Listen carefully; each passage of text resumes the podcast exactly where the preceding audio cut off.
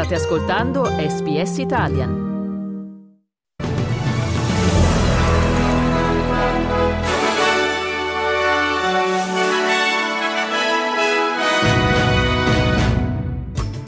Medio Oriente, il governo israeliano rifiuta i termini dell'accordo proposto da Hamas per la liberazione degli ostaggi. Stati Uniti, la Corte d'Appello di Washington nega a Donald Trump l'immunità presidenziale sul caso dell'assalto al Campidoglio. Ucraina, gli ispettori dell'Agenzia per l'Energia Atomica visitano l'impianto di Zaporizhzhia.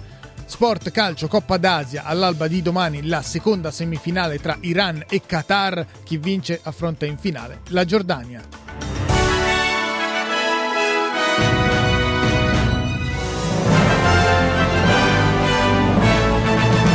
Di nuovo buongiorno da Dario Castaldo con l'aggiornamento delle notizie di S B S Italian di mercoledì sette febbraio duemilaventiquattro che apriamo dal Medio Oriente, dove secondo fonti israeliane il governo di Tel Aviv non avrebbe accettato le condizioni poste da Hamas per la liberazione degli ostaggi.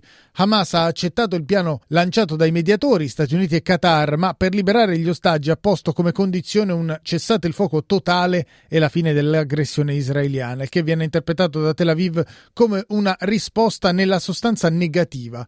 Il governo Netanyahu infatti non intende cessare i combattimenti. Di opinioni leggermente diverse ai mediatori, il primo ministro del Qatar Altani in conferenza stampa ha definito in generale positiva la risposta di Hamas, mentre più tiepida la posizione dell'amministrazione Washington. Poco fa il presidente statunitense Joe Biden ha definito esagerate le richieste di Hamas. There is some movement.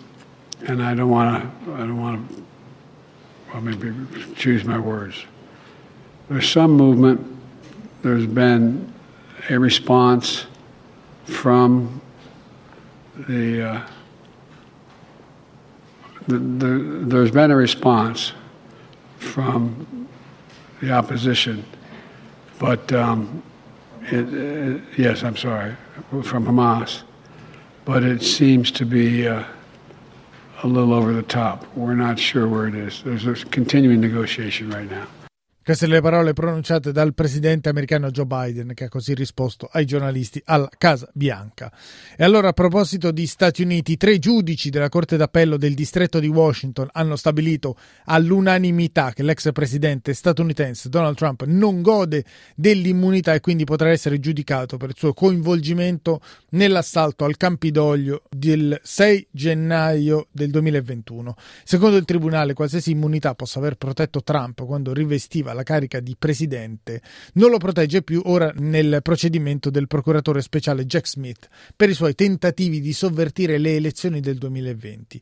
Il presidente Trump è diventato il cittadino Trump, con tutti i diritti alla difesa di qualsiasi altro imputato, ma nessuna immunità esclusiva che poteva proteggerlo quando era presidente, si legge nella sentenza d'appello. Il tycoon era stato chiamato a processo dal procuratore Jack Smith con l'accusa di aver cercato di sovvertire l'esito delle elezioni presidenziali, ma gli avvocati di Trump avevano fatto ricorso chiedendo che il loro assistito potesse godere dell'immunità presidenziale. Trump aveva sostenuto che la condotta che Smith gli imputava faceva parte dei suoi doveri ufficiali di presidente e quindi lo proteggeva da ogni responsabilità penale. Donald Trump ha annunciato che farà appello contro questa sentenza.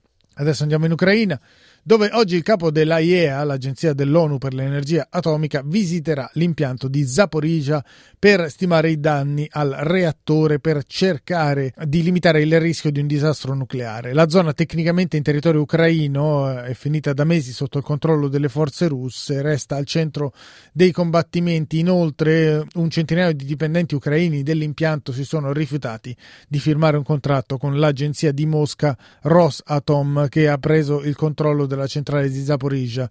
Tutti motivi di tensione e di potenziale preoccupazione, nonostante i quali Mariano Grossi, capo dell'Agenzia dell'ONU per l'energia atomica, ha detto che entrambe le fazioni in campo ora stanno seguendo le delicate direttive delle Nazioni Unite.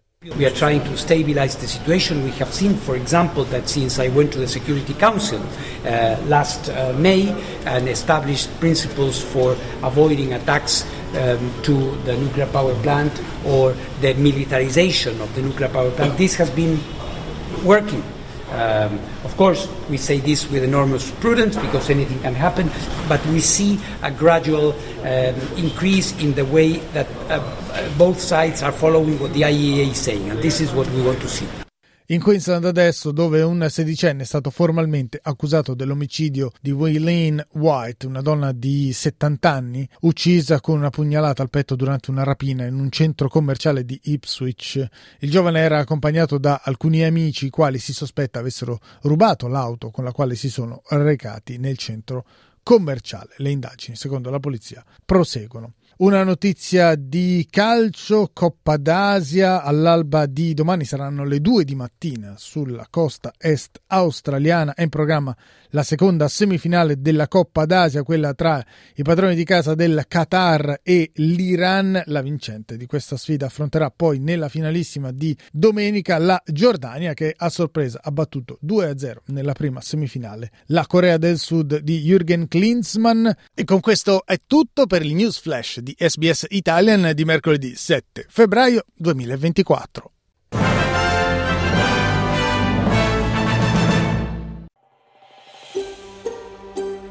Cliccate mi piace, condividete, commentate, seguite S B S Italian su Facebook.